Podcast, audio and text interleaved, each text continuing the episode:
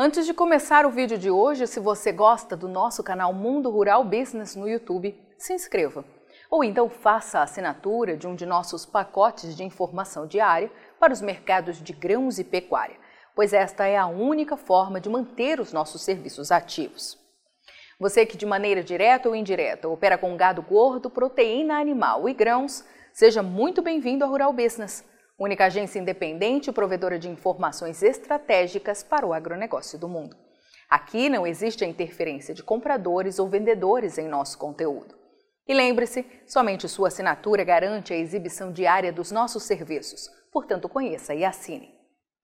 A semana que passou foi de forte volatilidade para todas as commodities agrícolas na Bolsa de Chicago.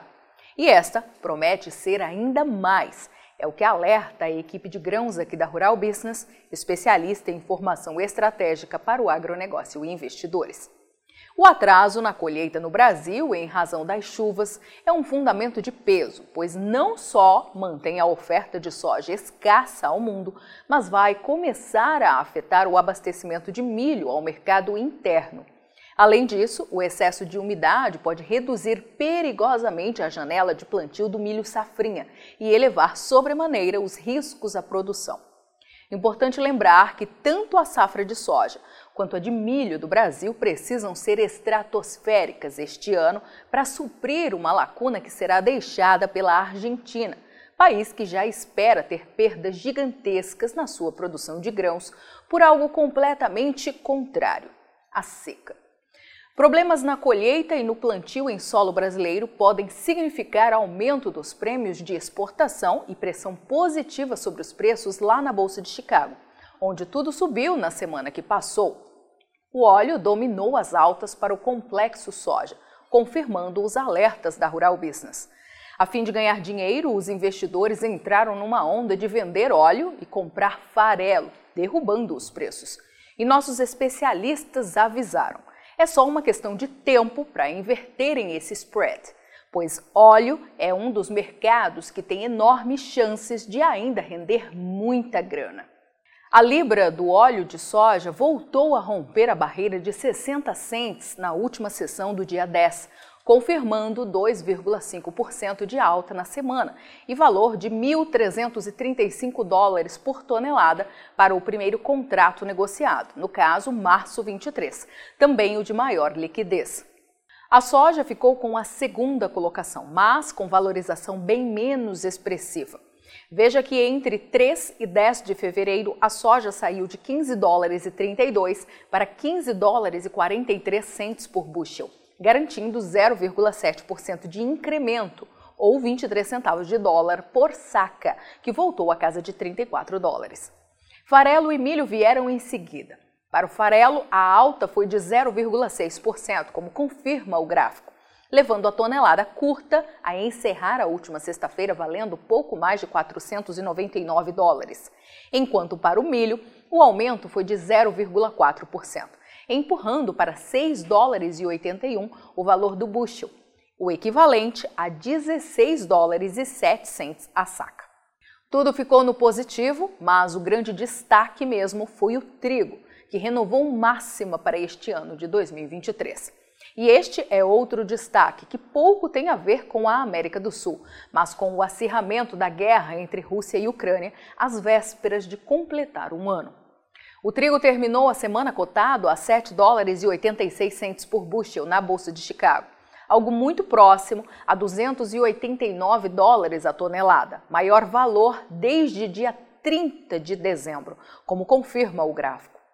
A guerra entre Rússia e Ucrânia coloca em risco o abastecimento de dois dos alimentos mais consumidos no planeta, o milho e o trigo. E por isso, a Rural Business pede atenção máxima de você, nosso assinante, para as análises de mercado que diariamente são disponibilizadas com exclusividade em nossas plataformas de informação. Pois o valor praticado hoje pelo trigo em Chicago ainda está 15% abaixo do que vimos acontecer um ano atrás, quando a guerra foi deflagrada e mais distante ainda da máxima histórica de março de 2022, quando o conflito levou o trigo a passar com folga da casa de 14 dólares por bushel, ou 523 dólares a tonelada. E não duvide, pode ir tudo para cima de novo, pois o que já está ruim só tende a piorar além da guerra, que seguirá no foco esta semana. Importante lembrar que na segunda-feira, dia 20 de fevereiro, será feriado nos Estados Unidos em comemoração ao Dia do Presidente, o que vai deixar a Bolsa de Chicago por três dias sem operações. E ao voltar aos trabalhos, na terça-feira, o mercado terá praticamente dois dias para se preparar para o Fórum de Agricultura do USDA, o Departamento de Agricultura dos Estados Unidos, que chega à sua 99ª edição, apresentando as primeiras projeções extraoficiais para a nova safra 2023-24. E para a Rural Business, o bicho vai pegar. Fora tudo o que vai acontecer no exterior, ainda teremos a folia de carnaval aqui no Brasil, reduzindo de forma expressiva a janela de negócios, já que nada abre na segunda e terça-feira, dias 20 e 21 de fevereiro. E na quarta-feira, já 22 de fevereiro, conhecida como Quarta-feira de Cinzas, os bancos e a B3 abrem mais tarde. Há dias, a Rural Business alerta que uma bela janela de oportunidade se desenhava e, na visão de nossos especialistas, ela pode já se abrir no decorrer dos próximos dias. É só o dólar deixar.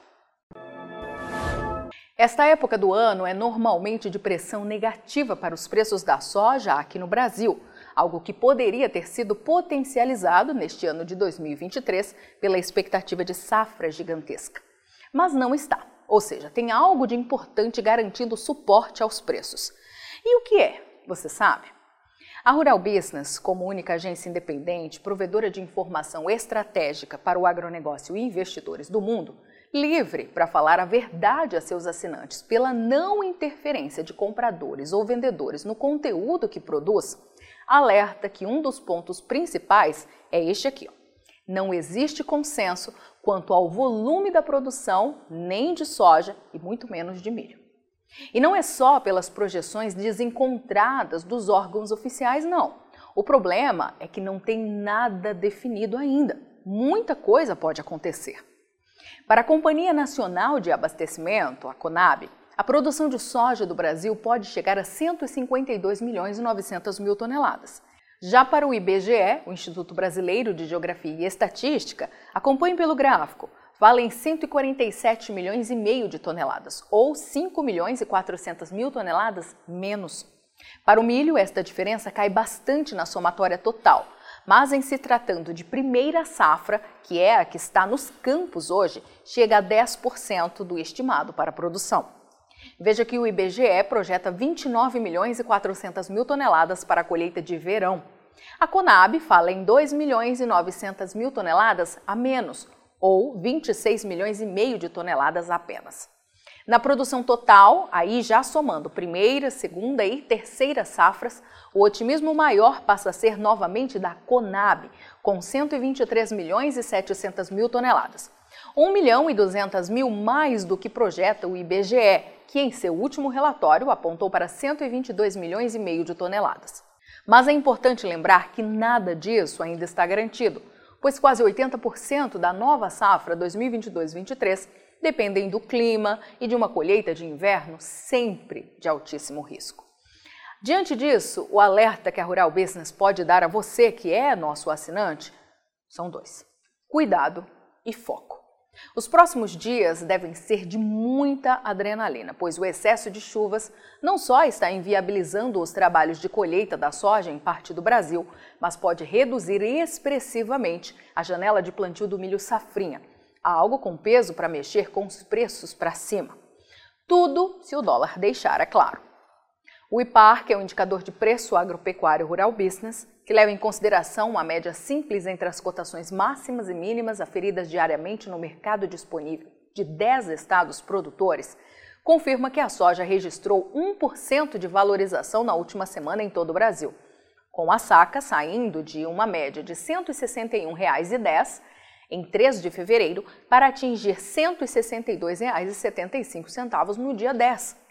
Santa Catarina, Rio Grande do Sul e Mato Grosso, veja logo ao lado, dominaram as altas, começando com 1,8%, passando por 1,7% e chegando a 1,6%. Já na faixa entre 1,13% e 1% ficaram Mato Grosso do Sul, São Paulo e Goiás. E os demais estados aferidos pela Rural Business, nomeadamente Maranhão, Minas Gerais e Bahia, tiveram um incremento entre 0,7% e 0,6% no período analisado. Houve apenas uma exceção, o Paraná, que viu o valor médio da saca de soja cair de leve, 0,3%. Para o milho, as altas individuais foram mais expressivas, mas no geral ficaram bastante contidas. A saca de milho, negociada no mercado spot aqui do Brasil, deixou a média de R$ 78,38 para atingir R$ 78,60 entre os dias 3 e 10 de fevereiro, confirmando valorização de apenas 0,3%. Como destacado à direita no gráfico, Rio Grande do Sul e São Paulo viram os preços do milho cair 1,1% e 1,2% na semana, enquanto o Mato Grosso dominou as altas, foram 2,3% de valorização no período analisado, mais que o dobro do segundo colocado, que foi Santa Catarina, onde a saca teve aumento de 1,1%. A partir daí, as variações foram muito pequenas, ficando a diferença zerada no Maranhão e no Paraná. E o lance agora é: foi tudo fogo de palha ou essa sustentação dos preços pode ser vista como tendência? Essa é a questão.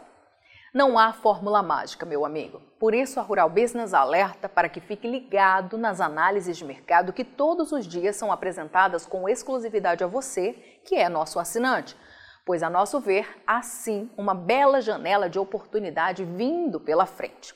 Só que tudo vai depender do dólar, do avanço ou não da colheita no Brasil do tamanho dos estragos na safra da Argentina com a seca e da chacoalhada que o mercado agrícola vai tomar na próxima semana, quando, mesmo que extraoficialmente, serão conhecidas as primeiras projeções para a nova safra 2023-24 dos Estados Unidos.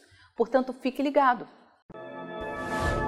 Agora você, assinante estrategista aqui da Rural Business, já sabe que a China é um anão quando o assunto é consumo mensal e anual da carne bovina disponibilizada pelo Brasil, já que o país consumiu nos últimos cinco anos apenas 10% do que foi produzido todos os anos aqui em nosso país. Agora você sabe que boi China não existe e que, na verdade, o que existe é carne para diversos mercados, que consomem desde carne bovina de terminação ruim, como é o caso de Myanmar, que paga pouco mais de 1.947 dólares a tonelada e ocupa o centésimo vigésimo primeiro lugar no ranking dos países que pagam pela carne bovina exportada a partir do Brasil. Até os que consomem carne vinda de gado gordo de terminação boa e excelente, como é o caso da Noruega, da Finlândia e da Suécia, que pagam mais de 13 mil dólares pela tonelada. Agora você já sabe também que a China é apenas o 44 na lista dos 121 países que compraram carne bovina in natura do Brasil em 2022 e que, em média, os chineses pagaram apenas 6.400 dólares no ano passado.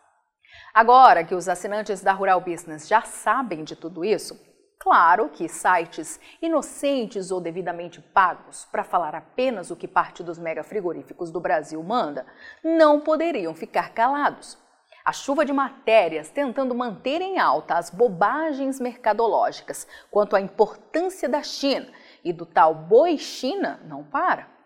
Quer saber qual a mais recente conversinha utilizada para iludir a parte inocente deste mercado, que infelizmente não tem acesso às informações diárias da Rural Business?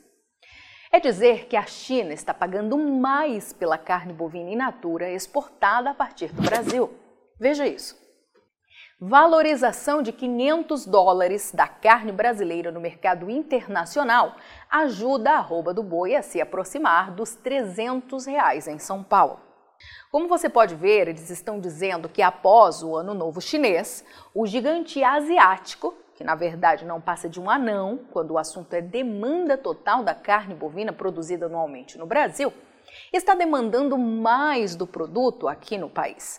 E mais, que com isso a China está tracionando para cima o valor da arroba do boi, já que antes os importadores chineses pagavam 5.200 dólares pelo produto que hoje eles estão pagando entre 5.600 a 5.700 dólares a tonelada. Mas afinal, Isso está mesmo acontecendo? Os chineses estão pagando mais pela tonelada de carne bovina in natura exportada a partir do Brasil? Os chineses estão comprando mais carne bovina in natura do Brasil, como diz a reportagem? Esse movimento chinês traciona de fato preços melhores para a arroba do boi no Brasil? Bem, as respostas você confere na análise de mercado de pecuária de corte desta segunda-feira, dia 13 de fevereiro de 2023, mas só para os assinantes de um dos pacotes de informação diária da Rural Business. Eu sou Laiane Paixão. Esses e outros alertas de grãos e pecuária você encontra diariamente em nossas plataformas de informação. Acesse e passe a ver o Amanhã do Agronegócio hoje.